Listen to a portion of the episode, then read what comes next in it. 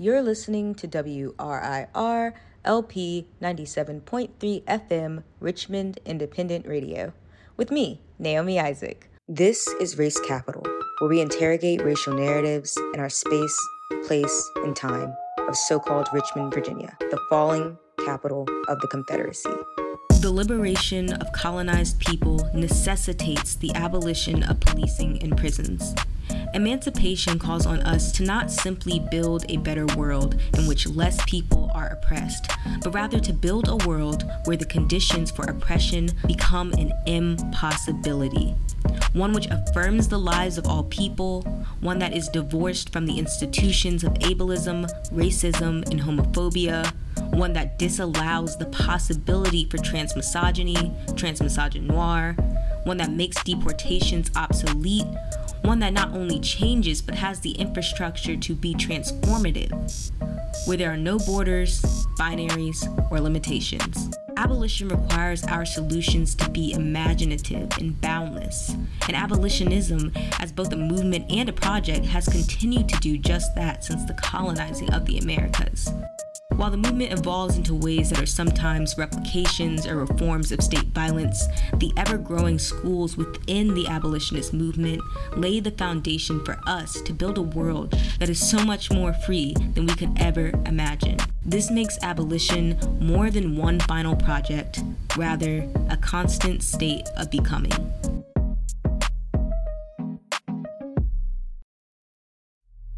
This week on Race Capital, we skip the reframe to meditate on blackness, captivity, and freedom through exploring schools of abolitionism, nonprofit or NPIC abolition, and state abolition. First, we hear from Omi Mars, pronouns they, he, in love, about how the freedom of oppressed people and marginalized genders necessitates the abolition of the NPIC, or the nonprofit industrial complex as well as their recent resignation from the abolitionist teaching network after surviving repeated organizational harm. Lastly, we hear from New African Prison Solidarity organizer Coco, pronouns she and they, where they talk briefly about how the movement calls on us to develop the infrastructure for autonomous, sustainable community support.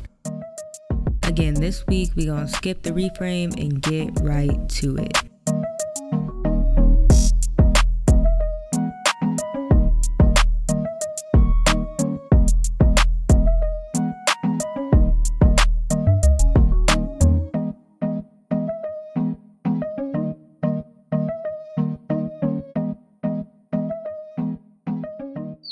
Hi, everyone. My name is Ominira Onija Mars, and you can call me Omi.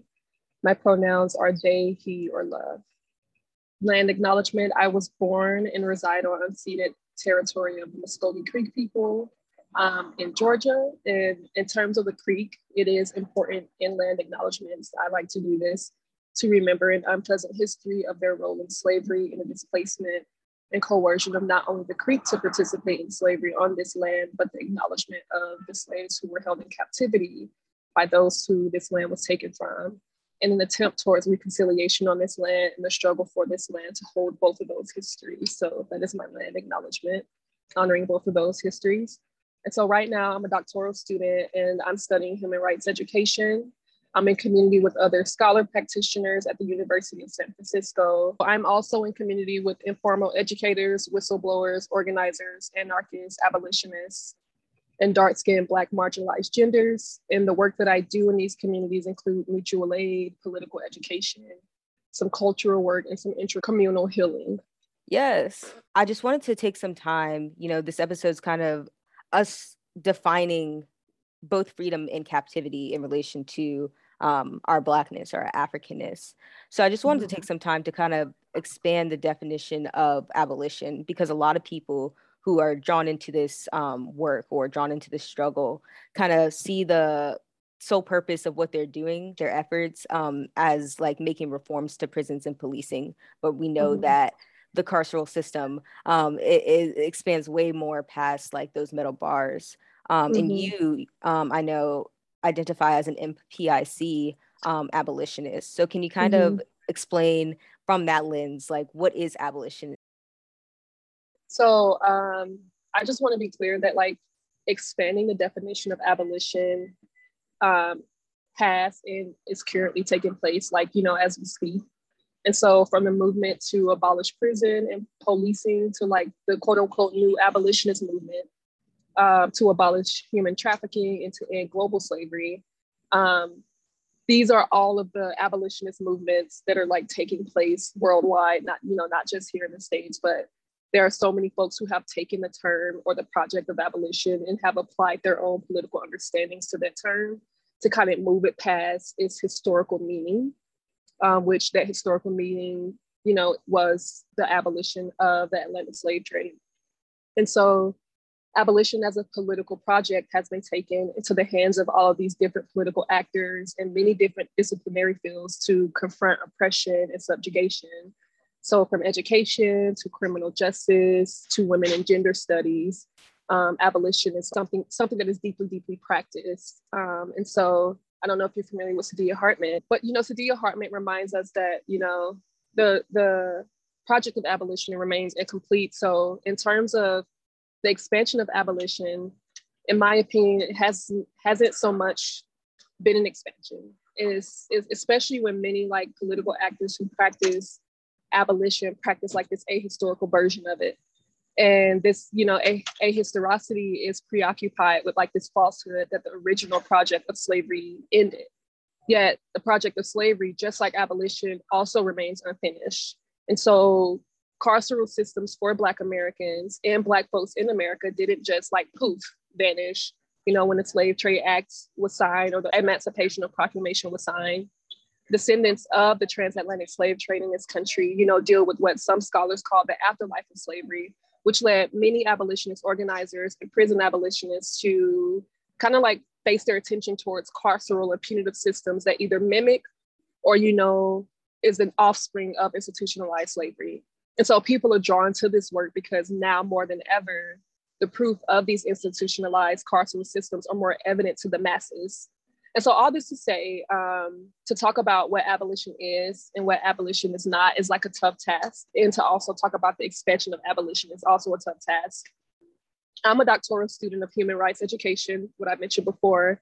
And in one of my courses, we began studying like the different schools of thought uh, that exist in human rights discourse. And so this kind of like inspired me um, to begin working on a model of like different schools of thought for abolitionism, because I think now more than ever, and I talk about this a lot in my work, it's so important to be able to distinguish between different types of abolitionisms instead of assuming that everyone who identifies as an abolitionist or with the project of abolitionism want the same things because this is where the tension is. We don't all want the same thing, but you know, every abolition is the buzzword right now. And so for instance, I hate reformism. I think I think there is a bit of utility in like making reforms to prisons and policing, but I deeply despise reformism, and that's from my own lived experience. I, I, you know, my parents were formerly incarcerated. My folks are, you know, quote unquote criminals. So I have a deep relationship to the NPIC, but I, and I've seen what reformism does and doesn't can and cannot do. So yeah, this is my relationship to reformism, but I also know that other abolitionists deeply like latch on to reformism.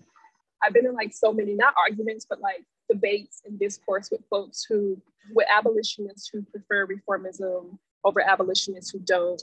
Um, but to say that abolitionism is not reformism is to kind of erase an entire school of abolitionist thought that is being practiced by so many nonprofits and organizers and scholar practitioners because for them, abolition is reformism. You know, some prison and police abolitionists advocate for like slow and gradual reform to get them to like total abolition. And some prison and police abolitionists do not. and some are, you know, somewhere in between. There's, there's like this fluidity with it. And I mean, historically, the project of abolitionism cannot be divorced from liberalism and reformism. And, you know, it doesn't even take deep study to know that abolitionism in the, in the you know, United, so-called United States was deeply tied to white moral perimeters, you know, of in religious liberalism. And so again, to say that you know, abolitionism is not reform is like historically a lie. But however, it is our duty to stop settling with and being in negotiation with the state and the white moral perimeters of justice. And I don't believe that takes reformism to accomplish, but so many other prison and police abolitionists do. And I've seen this in the nonprofits I work with. I've spoken to co-directors who, you know, hold this belief. And there's there's always this huge divide with that belief. And so abolition has always been about the power of narrative and the power of epistemology.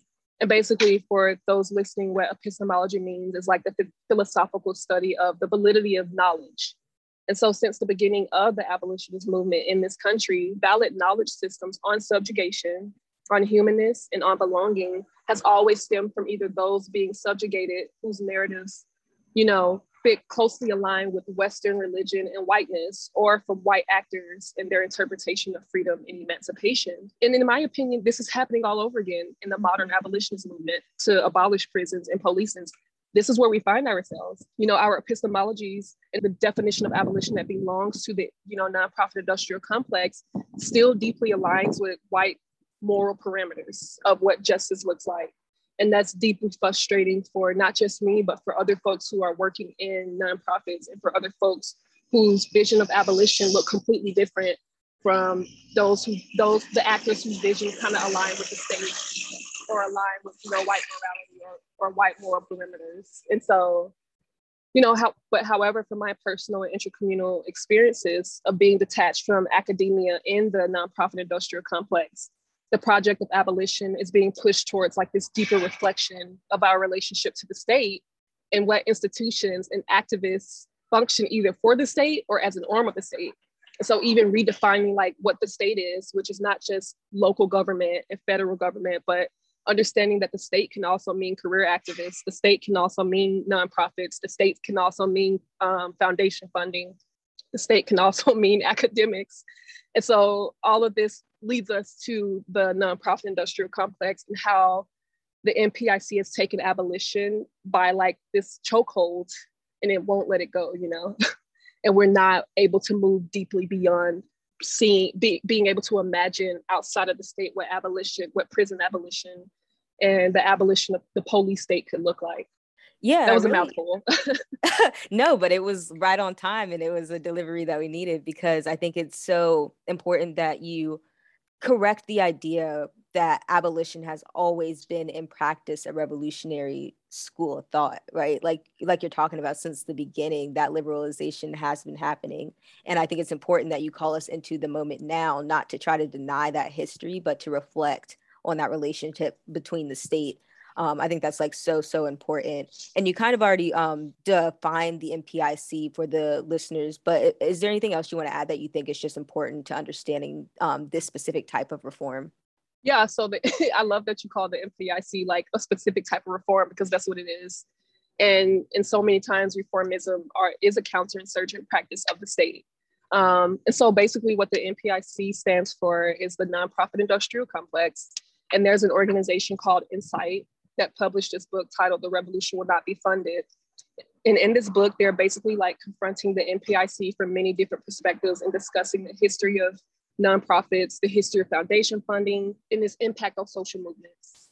INCITE brilliantly defines the NPIC as a relationship between the state, um, the owning classes, foundations, nonprofit and NGO social service, um, and social organizations that result in the surveillance, control, and derailment of you know everyday management of, of political movements.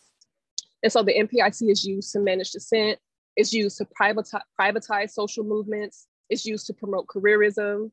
Um, and it, it's used to encourage the structuring of our social movements in these capitalist modes. And so the way these, you know, the way our movements are structured and built to confront oppression and subjugation functions like the master's, master's tools in the word, words of Audre Lorde. And so basically what the NPIC functions as, as I said earlier, is like this counterinsurgent project of the state. And the state knows that we want liberation. The state knows that we want freedom. And the state knows that they can't completely erase that desire. So, so the NPIC is here to manage that desire. It's, it's here, it's the NPIC is like this middleman between the state and the and the people, the masses, you know, the cent. but the NPIC is nothing new. You know, this term may be a new phenomenon, but the practice isn't.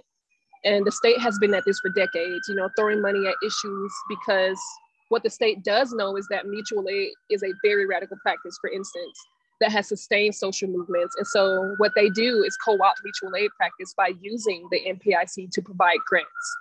And this and grant processes processes always promote surveillance and hierarchy, no matter what what organization they're coming from, no matter the needs they may meet, they still promote surveillance, they still promote hierarchy, they still promote capitalism. And so, you know, that's what the NPIC is, you know, to sum it all up. And what it's concerned with is expansion. The NPIC has to expand um, because the sit is expanding. You know, as we saw last summer, we almost, you know, we basically had a mini little civil war going on, you know, between the folks in the state. And then boom, you know, up up pop these nonprofits that are being funded by foundations, funded by the state. So this is how they're managing the Cent. They know the Cent is going to keep happening. And so they're going to have to keep building these nonprofits. They're going to have to keep using career activists. And this is what we're confronted with. And it's deeply, deeply frustrating and sad for those of us who, who want total liberation, who want total abolition, or who don't want to be in negotiation with the state. Yeah. And can you talk a little bit deeper about like how violent that co-optation is by the NPIC? Because I feel like sometimes people, like you're saying, they they think that the good outweighs the harm that we're talking about because it feels more abstract. Can you kind of define why why that is such an issue? What obstacles is the NPIC truly posing to liberation, to total liberation?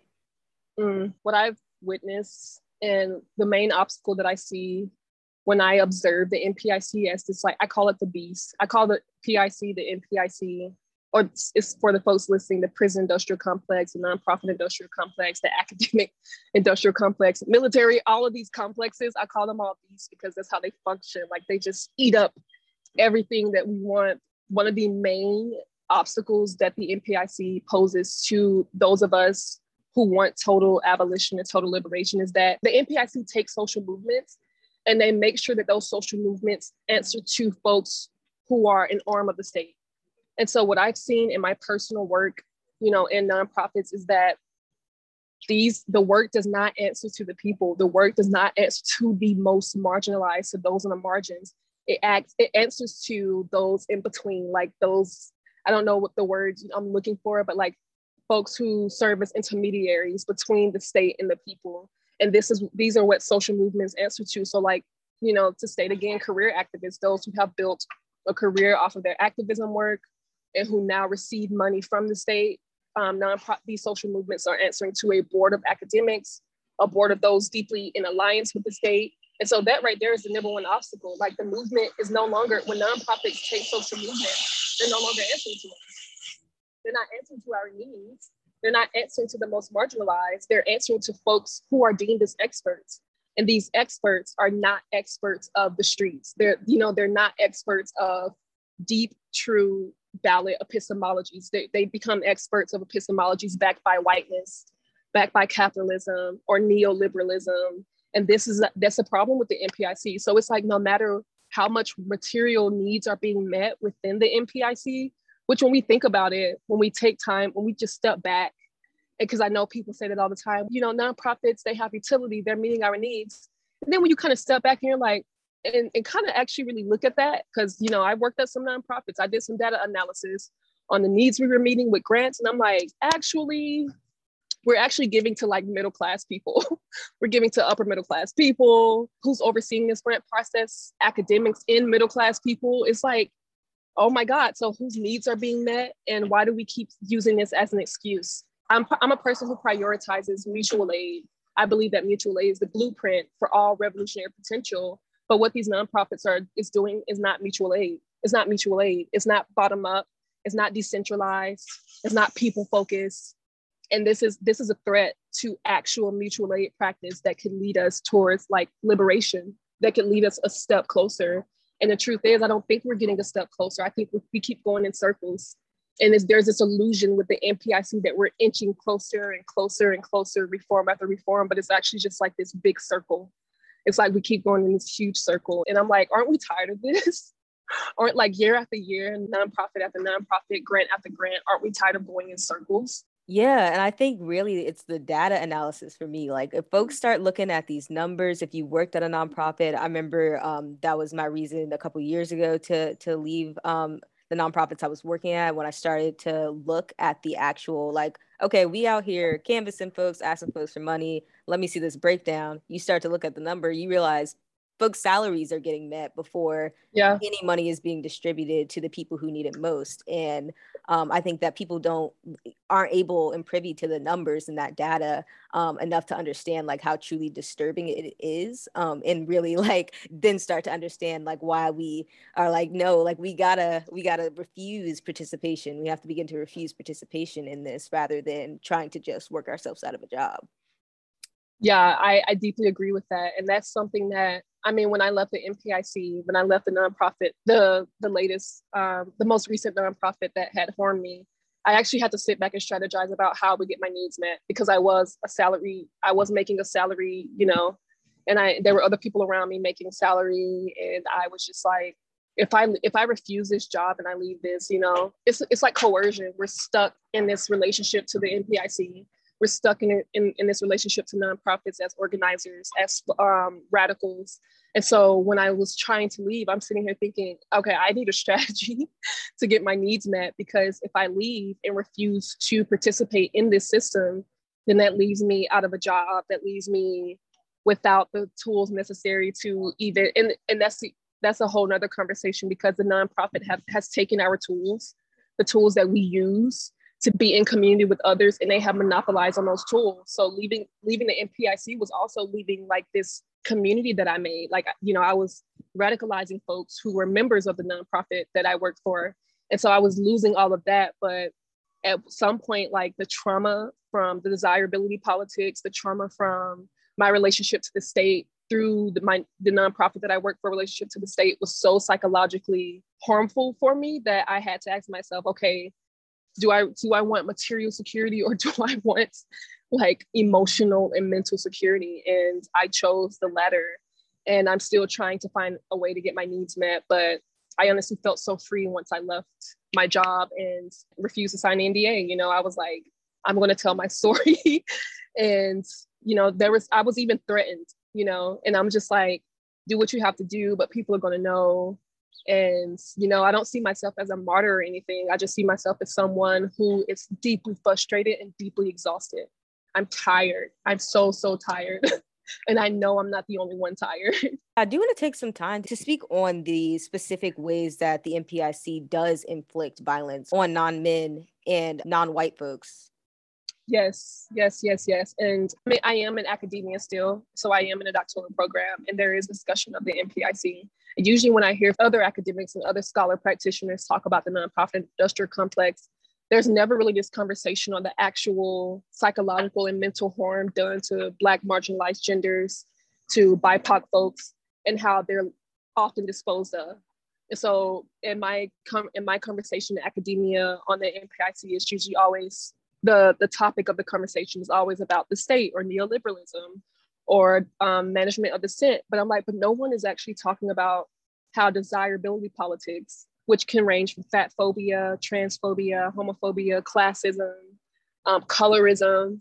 No one talks about how all these isms are stable foundations of carcerality. And so when we talk about abolishing the NPIC, there's this entire discourse that is not happening on how folks like the most marginalized non-men and non-white folks are deep are being disposed of story after story. When i came out about my story on my instagram i i couldn't even keep up with my inbox because there were like so i had so many dms for folks who from non-men and non-white folks who were involved in the npic who were just like i witnessed the same thing. I witnessed the same thing. I witnessed the same thing. I was disposed of. I was exercising the nda um, they, you know, I was mentally and psychologically harmed.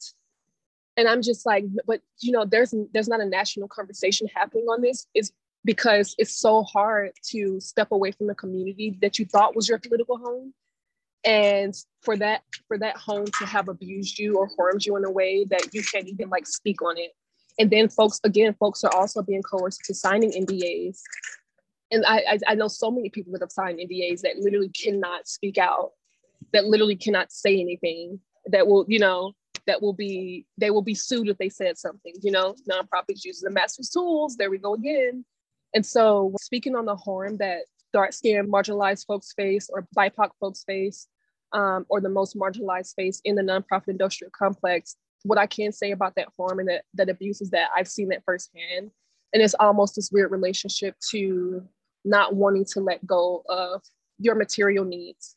And that's the number one reason why so many folks, so many organizers, so many folks being harmed, so many non-men being harmed don't leave is because we are coerced into a relationship with our, with our harm doers and our abuser, which is the NPIC, because we need our material needs met. And because they know that we need our material needs met. And if we do leave, they know we're going to sign an NDA for 2,000, 5,000, however much it is, because we need our material needs met. And so we're coerced into abusive relationships because we need our needs met. And this is why any any movement, any any abolitionist movement that does not prioritize mutual aid, that does not prioritize material conditions, it's, it's not abolitionist. It's not abolitionist. We, we're talking about confronting carceral systems, and these carceral systems are literally in relationship with us. This is a relationship, and it's an abusive one. And we can't just tell people to leave you know, it's cute to read a book talking about the NPIC, talking about, you know, it's cute to like read and study the language and study the theory. But the truth is, you know, we can't just escape the way that we want to.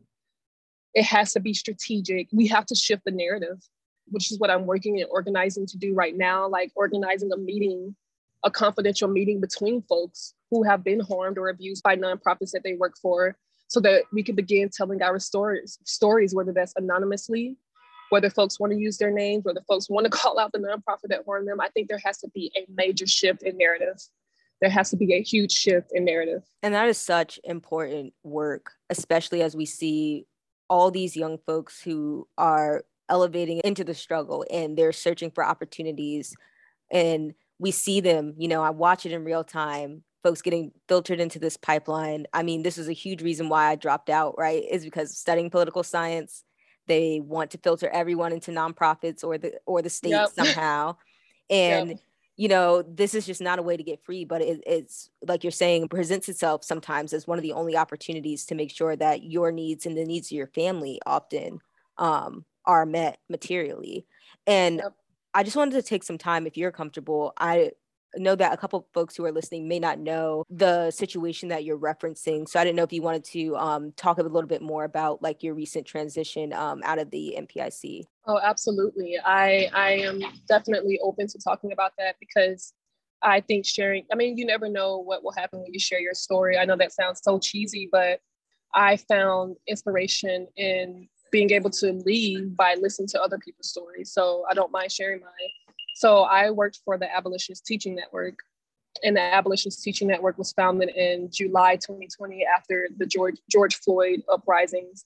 And what what was really attractive to me about the Abolitionist Teaching Network is because I'm a scholar of education. I, I you know, I organized a critical resistance. I organized a Southerners On New Ground in the past. I, I knew about abolition, but I had never really talked to anyone closely or organized around abolition and education. I'm like, whoa, like okay, we're bringing abolition to education. This is dope. Like, let's do this because schools are sites of, of carcerality. Schools are sites of, of imprisonment for a lot of students, for a lot of marginalized students. And so this was really exciting to begin working with the Abolitionist Teaching Network. But what I quickly came to realize from the structuring of the board, from the structuring of the organization as a whole, that the one desirability politics played a huge role in how ATN function as an organization. From our um, from our talks, we, we did panels. From every single panel that we did, a lot of the folks that I and I used to organize the panels. So I was hired as a communications and outreach manager in April of 2021, but I started contracting as a communications manager.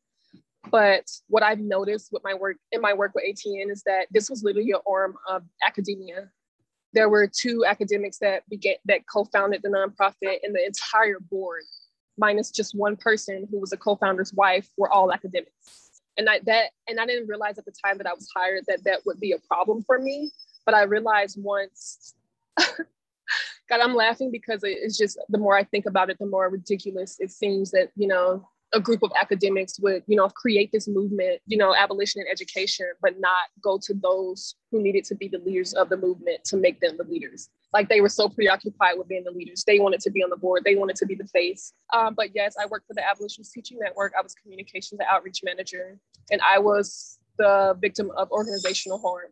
And what that organizational harm looked like was a devaluation of my skills and labor as a um, dark skinned marginalized gender.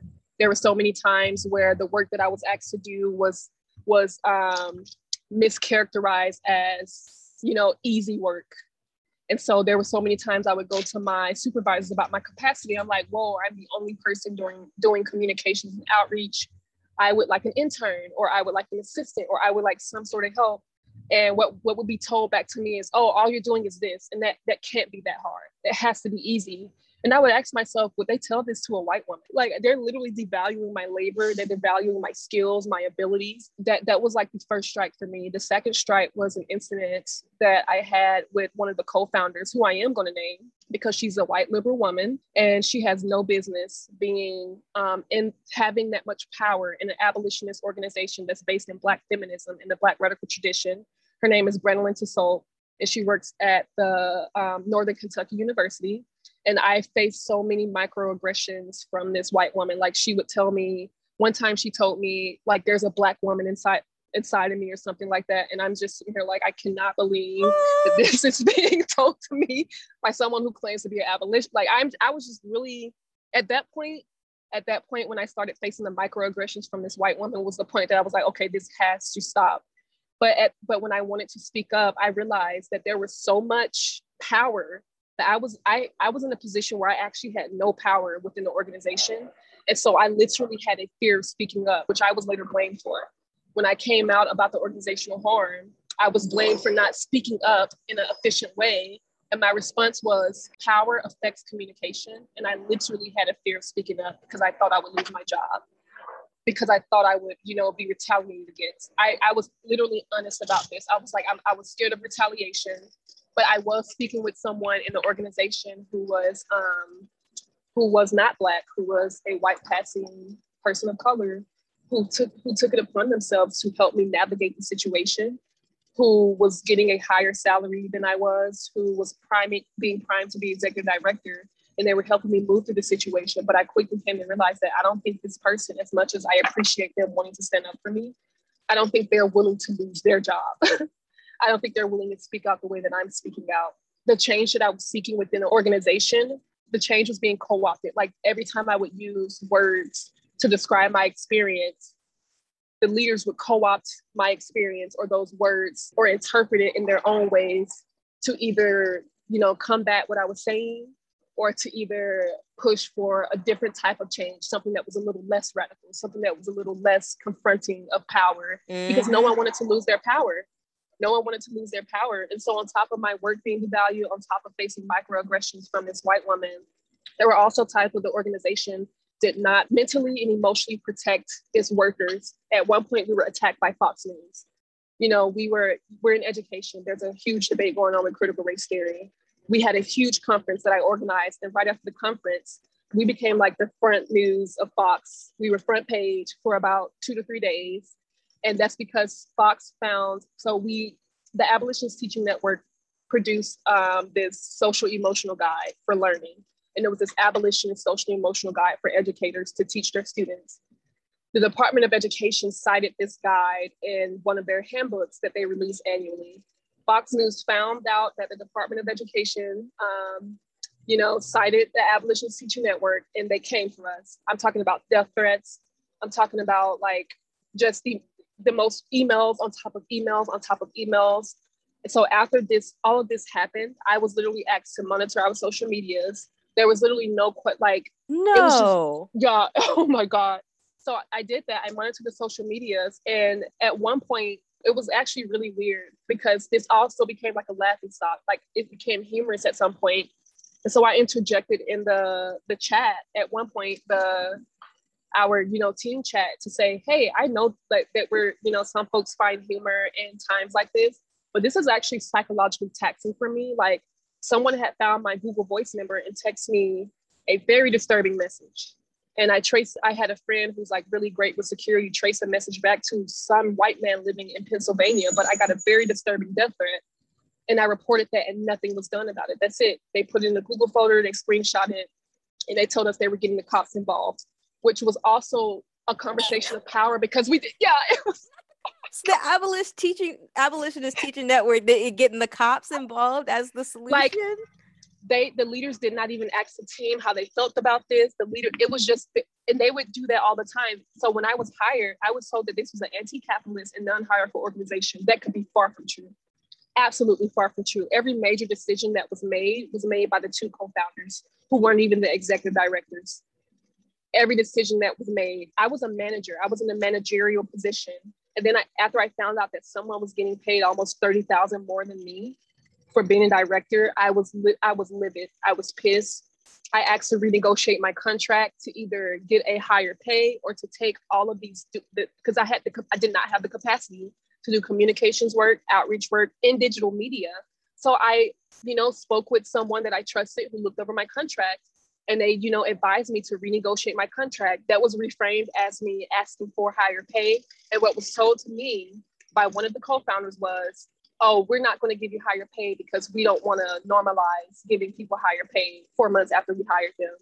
So every single time I tried to advocate for myself, I was it was made to seem like I was just asking for the most. After the Fox News situation happened, I advocated for a healing circle. That was not honored. That was not honored. Stuck in this relationship with this organization. And it took me a while to realize that, wait a minute, this is actually harmful. And when harm happens over and over again, it becomes abuse. And so at this point, from the colorism, and I, you know, I don't want to get into that because that that will take a whole nother hour to, to describe the colorist, the colorism that happened within ATN. But from colorism to threats from the board, yes, I was coerced to agree with the co-founder after an incident happened because one, one of the board members had to call me after I, you know, was served a reverence package to either leave the organization or to make sure that my values align with the organization after calling the white woman out on her colorism. In other words, I was basically told that I was too radical. And I was asked to sign a reverence package of $5,000 or basically to get my um, shit together. Sorry for those who listen. Either, you know, get my shit together or sign a reverence package. So all of this coercion, all of this play on power, the lack of communication, the devaluation of my skills in labor, the colorism, the internalized anti-blackness, the white, the prioritization of whiteness and white feelings was happening in this organization. And I was deeply confused because other members of the board would tell me, oh, and the person who was harming me, the person I named Brandelyn, would be like, oh, that's just Brandelyn. That's just, you know, you learn to get used to Brandelyn. I'm like, well, I'm not getting used to that. That is not okay. I will not get used to being treated like that.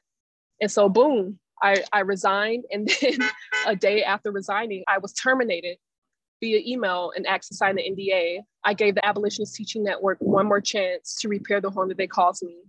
I refused to sign the NDA, and then I was terminated. And then I was sent an official termination letter. And then I went public with my story.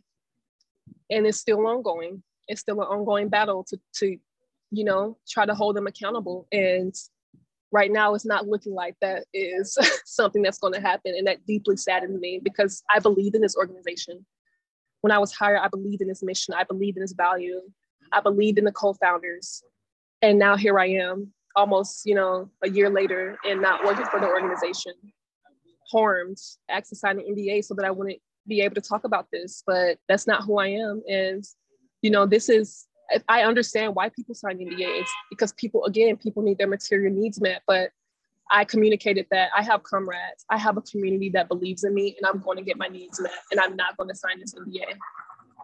Ashe, and I thank you for telling your story because if folks are listening, this is not like an anom- anomaly. This is stuff that happens. This experience, people are going home each day with trauma again, just for the sole fact that there's no, they have no, there's no infrastructure outside of this institution for them that can support their needs. And and um yeah so i just really thank you for bringing this discussion um, for helping carry this discussion because this is a gap that we need to um, be focused on. I, and um, i appreciate the people that are working to build up that infrastructure so that we can get people's material conditions met uh, supported. Exactly. So that folks yep. can leave these places because um, is really giving anti-revolutionary and i cannot believe they called the cops i cannot believe they're the, gonna call the cops and i yeah the entire team was shook we are just like why didn't anyone talk to that why was there no team decision on this you know, we're I'm being told that I work for a non-hierarchical organization, and then decision there's no infrastructure for collective decisions. Like we made a decision to call the cops, and I just I remember my heart sunk. I remember my heart sunk. And, and, and that's when I realized that this was more about a performance that they're building out of this organization. They were more concerned with the, with performing abolitionism than they were about you know being being responsible to abolitionism on an interpersonal level, on an intercommunal level. And that's how you pick these people out. Their politics may sound cute. What's the point of our politics if we're not practicing practicing them interpersonally? If we're not practicing them on an organizational level, which is that was also very surprising that we didn't even practice this on an organizational level. We were we're not even practicing abolition on an organizational level. We're just talking. We're just talking and that that shit is sad just glad that like you can be out of that space divorced from that space that is truly draining your energy because i, I really feel and understand and so i wanted to uh, give you the opportunity or can you tell folks rather uh, where they can go if they want to support you as you are um, trying to continue to support yourself absolutely um, so right now I am on Medium. I am a writer. I write a lot. I admittedly write better than I speak. And you can find me on Medium at D E C O L A N I Z A. That's decolonizer. And you can also find me on Instagram there. I do a lot of my writing there. Um, and if you would like to keep up with my work of refusing the NPIC, um, if you follow those two accounts um, and follow my writings, I will be. I will also be organizing meetings for folks who have been harmed and abused by the NPIC. OMI is raising funds to support their living conditions and therapy after resigning from the Abolitionist Teaching Network due to repeated organizational harm. You can visit bit.ly slash refusing the NPIC, capital R, capital T, capital N, to support OMI now.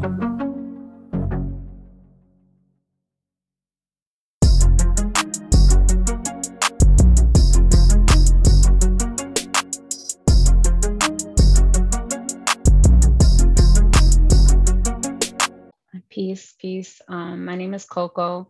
Um, pronouns is she and they.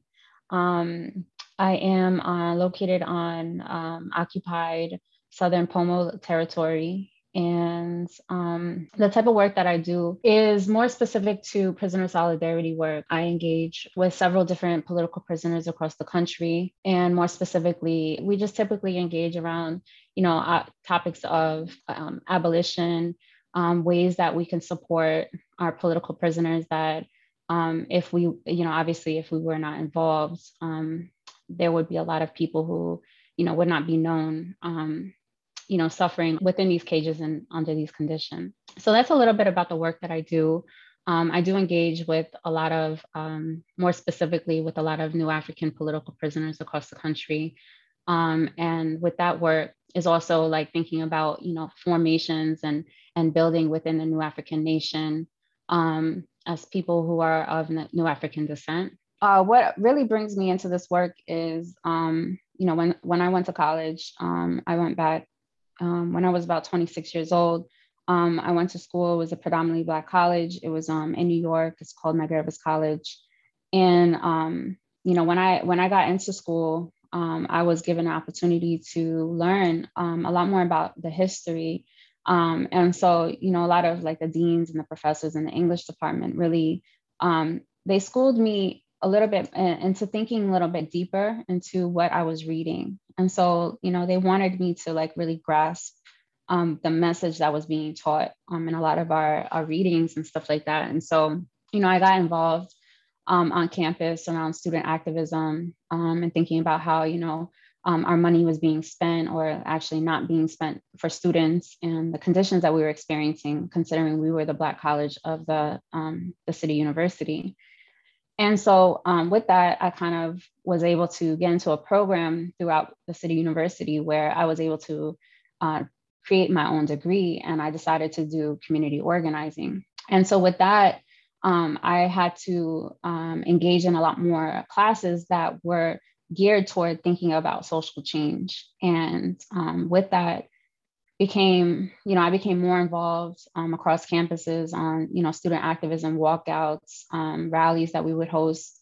Um, and, and then that kind of propelled me into, you know, um, off-campus work, um, more specifically to like protests um, at the time when, you know, Eric Garner and Mike Brown were murdered by the police. And with that work, it kind of, you know, deepen my understanding of you know my own personal um, experience within you know this country and and why I experienced the things that I experienced as in my youth in regards to policing um, incarceration.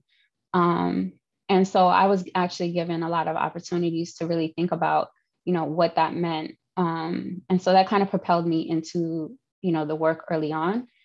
And now that I have my child, I have a son, you know, and over the years I had a child, and now I'm kind of more focused on how do we, um, how do we liberate ourselves um, from captivity, um, more specifically through prisons, um, but also through, you know, our current economic and social conditions um, that keep us in ca- captivity um, on a daily basis, and the constant control that we see within our, our communities. Mm, thank you for sharing that. And something that I know, uh, uh, an identity that you will invoke in this conversation often is going to be the the phrase "New African." Um, can you maybe just briefly define what you mean by that for Black folks and maybe listening to this who haven't been um, exposed to that type of uh, reclaiming of uh, identity? Yeah, definitely. I mean, although I I probably would not do as much justice to the history of the New African nation, um, my identity as a conscious new African um, really does mean that I consciously think about what that means to be um, a person of colonized and enslaved. Um, you know, my my ancestors were colonized and enslaved, and you know, I'm constantly thinking about what that means in regards to my own freedom. And um, and so with the new African, you know, and thinking about nation building, I think that there's a little bit of a deeper conversation um, we are we're people that were brought here, um, you know, obviously through the Atlantic slave trade and um, and throughout the diaspora, you know, we we often hear a lot about the diaspora of Pan Africanism. And so, with being a new African means that you know we are people that were captive here um, in this in this territory, um, and we created a we we are now a more unique identity because of that. You know, because of the conditions that we've experienced through, throughout the history here um, through enslavement um, and then apartheid um, with uh, Jim Crow and you know the South and you know the continued um, neocolonial efforts to enslave and um, keep us in captivity. So I think you know you know thinking about New African identity, it, it, you know you first think about you know how do we free the land um, and how do we live you know in a self-determined sovereign way and through you know thinking about as well as um, reparations and what that means. Mm, thank you for that. This episode, we're thinking deeply about abolition, specifically in terms of understanding captivity and understanding or expanding what it means to be free. And so, in your own words, based on your involvement in the struggle and you know the, the knowledge that you have uh, through this experience, um, what would you say is like the is the mandate for new african or black people during these times and during this particular stage of the struggle? You know for us you know and our people i think you know what's what's really important is if if we're really thinking about um, what what revolutionary means or what a revolution or liberation um, really means i think we have to really identify you know our ties to um, the white supremacist state and capitalism. And you know, to be more specific, I think you know, um, during these times, we're living living in a time where there's heightened surveillance, there's heightened uh, incarceration, um, there's a, a, heightened level of um, repression that we're experiencing, and we have to be responsible for how we engage with that. And I think that that's like the most important part to me what we do on a daily basis, like how we interact um, within, you know, our environments is really important. And, you know, there's going to be a lot of differences between us and like how we interact with our environments and, you know, how we challenge that. Um, but, you know, we definitely have to take a look at self and think about how, you know, these contradictions um, keep us away from our own freedom. And a lot of that, you know, those contradictions Um, and when I say start with self, it really is like, you know, how we spend our money, you know, how we um, develop programs to educate our people, um, you know, how we uh, engage with policing on a daily basis in our neighborhoods. And so sometimes, you know, there's going to be a lot of people who continuously engage in this because they, you know, they feel like, you know, they don't have any choices, you know, they have to keep a roof over their head. Um, you know, people don't have a choice. They have to put their children in, in these and, and also indoctrinate um, our children. And, you know, and we can even go into our own healthcare and how we engage in our own health. Um, and I think that, you know, building and creating that infra- infrastructure is, is definitely an important part um, as, um, you know, as part of the struggle, you know, toward self-determination and liberation. And I think right now in this time, I think that we are um, at a stage of, you know, of planning um, for that. I think we're, I don't, I don't know, maybe we do have a foundation. I don't think we um, are at the building stage. Um, I think that we have been agitating, um, but we need to start educating as well. And I think before we can organize, um, we have to get our political line a little bit more in place and understand what it's going to really take to be liberated. And that means commitment, um, that means sacrifice, um, and it's going to mean that we're going to not have as much luxuries and comforts um, that we're used to. And I think that, you know, for me, um, you know, I practice that every day and nobody's perfect, but I do think that we have to consciously make that effort to do so um, in order for us to actually be free. Mm, and what you're getting out, especially with the comfort as Black or New African folks who live in the imperial core, you know, who live on the land um, uh, of that's uh, being occupied by like the biggest super villain ever to walk the, the face of the earth. You know, it's so important that we definitely challenge um, the comfort that we get that comes at the uh, expense of other African folks, um, or that like enhances or helps uphold um, the police state globally and, and the empire's reach globally. So I think like that's definitely an important thing to note. So we were talking about contradictions and I wanted to see if you could expand on or maybe speak to some of the ways you've seen the movement in recent um, history act in ways that are counter revolutionary um, and just talk a little bit more about these contradictions that exist within our current um, or the current abolitionists in so called Black Lives Matter movements. Yeah, I mean, um, you know, it goes back down to again like you know what we do on a daily basis um, is there's going to be a lot of times where you know we're reactionary to um, a lot of the repression and a lot of the things that you know this country has um, the so-called country has you know done not just domestically but globally right? And so a lot of times when we see um, the terrorizing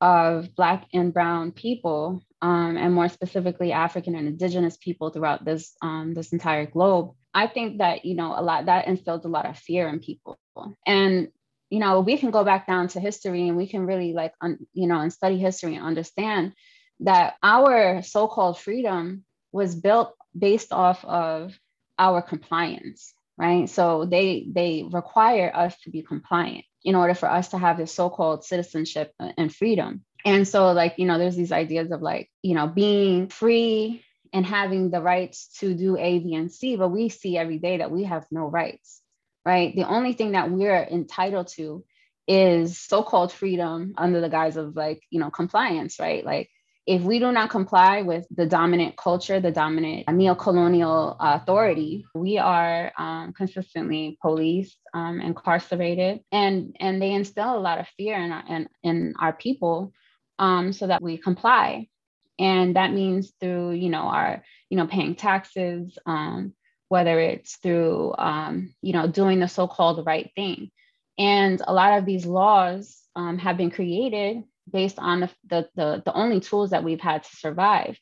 Um, and so most of the times, most people are incarcerated because you know, they were just trying to survive, right? And we've, you know, just been reacting to that. And so when I think about how we're countering our revolution, right, how we how someone is being counter revolutionary, um, a lot of times it, it is those folks who are just reacting to their own circumstances. Um, so a lot of times, you know, um, people and you know i am not above this in in in these statements but you know sometimes we have no choice but we have to set aside these ideas of being free so that we can take care of our children so that we can put, put a roof over our head.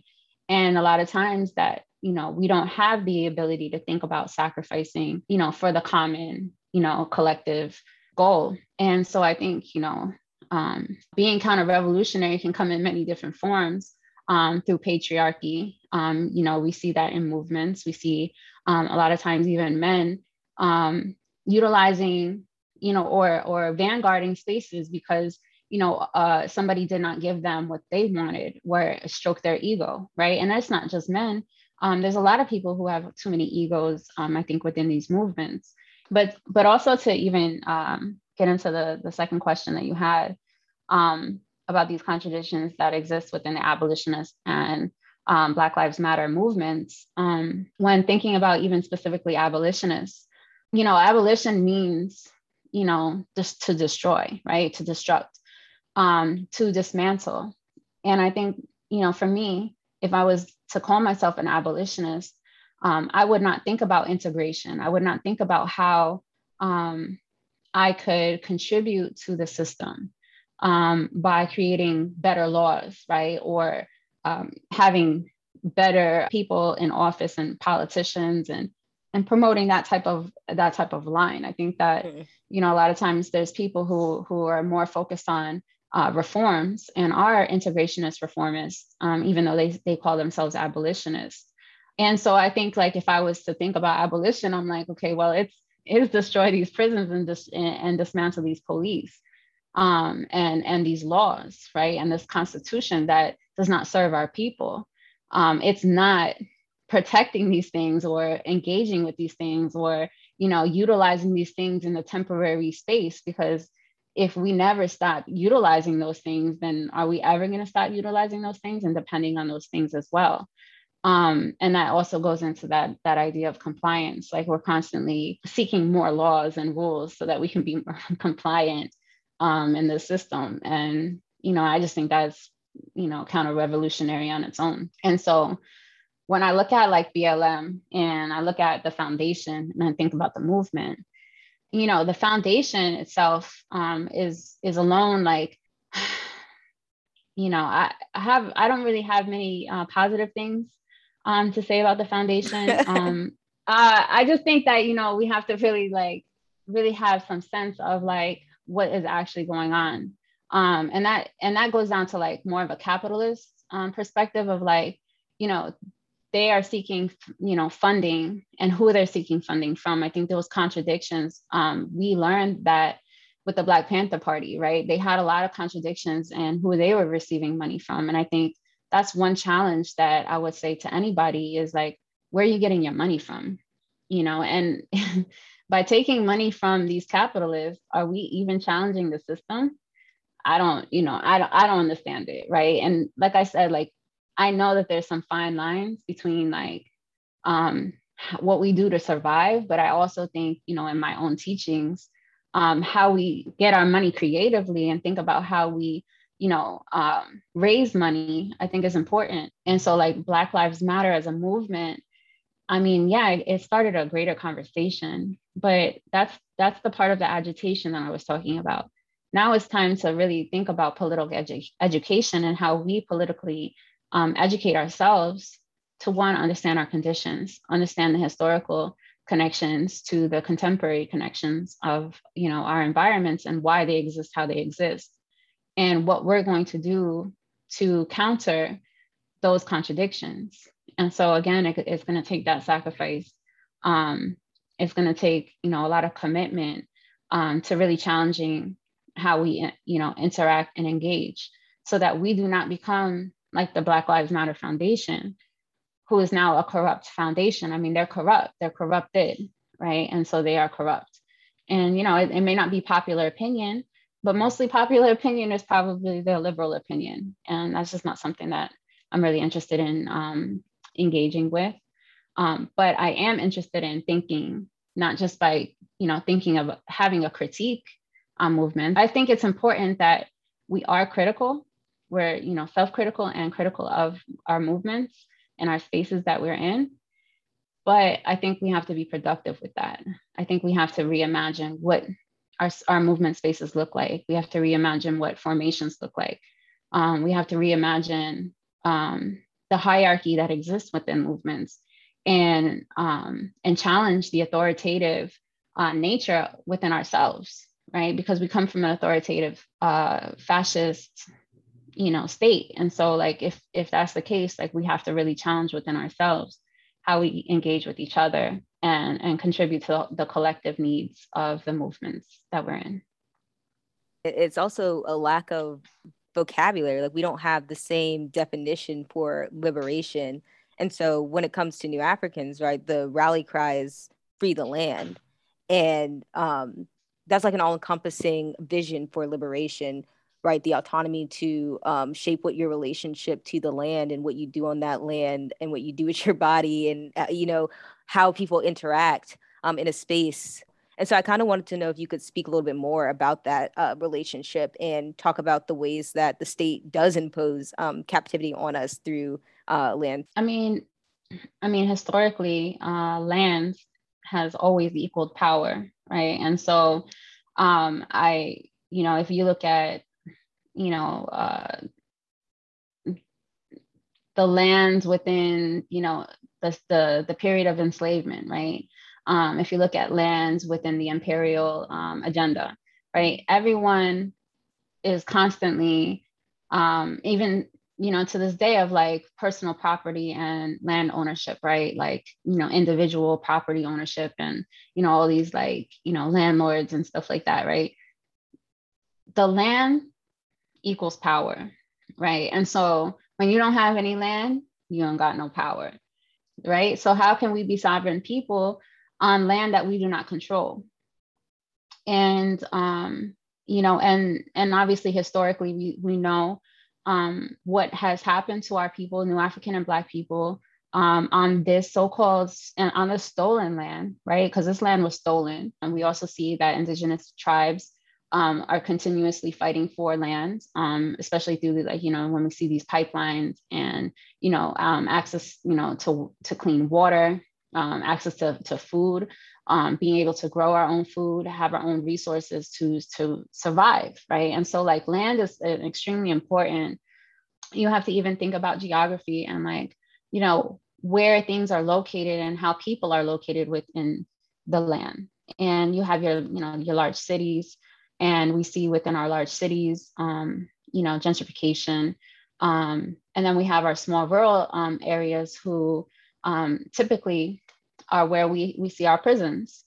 And a lot of times we see where how the resources are manipulated um, and, and through the system where you have, you know, majority of your, um, you know, your African and indigenous people that are not located within these rural areas, with the exception of being within the prisons and I think it's all of, all of that stuff is very important. Um, and so when I think about sovereignty, I think about you know us as people, you know, controlling our own um, our own destinies. And I think that you know we need to acquire land to do that. Um, we need to do that collectively. Um, and there's a lot of um, examples um, that you see. I think uh, recently I saw something about um, uh, a group of people who decided to create their own city in Atlanta.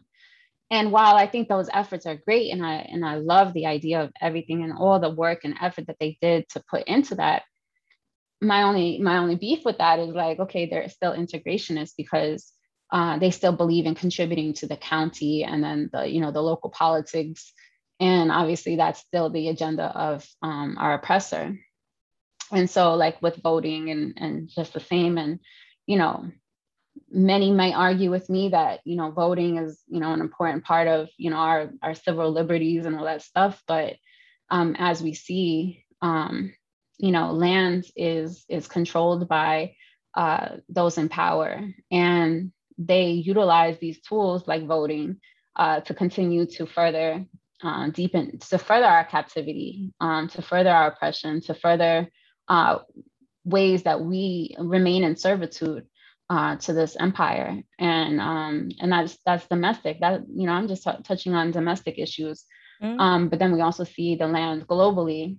Especially when it comes to voting, when we think about every time we're voting, we are legitimizing the US's, the US settler colonies claim to this land, claim that they have dominion over this land so much so that they should be able to operate on a global scale with all the resources involved in it. You know what I'm saying? Like the voting even legitimizes their claim um, over other land and i think that's like super important um, that you like bring that up that even though yeah it may not be a popular opinion i think that's like those are the discussions that we have to begin to have as colonized people about our engagement in legitimizing the us's uh, claim to this land we we all you know from myself to folks I'm in community with, you know, it's just we have to begin to really deeply interrogate this relationship that we have on all levels in every capacity with the state and start to truly, you know, engage in some radical imagination about how we move forward.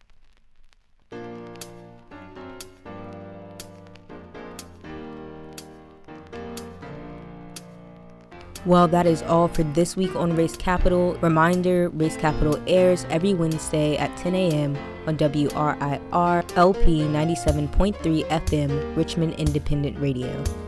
As always, solidarity to those engaged in the struggle, and thank you for listening.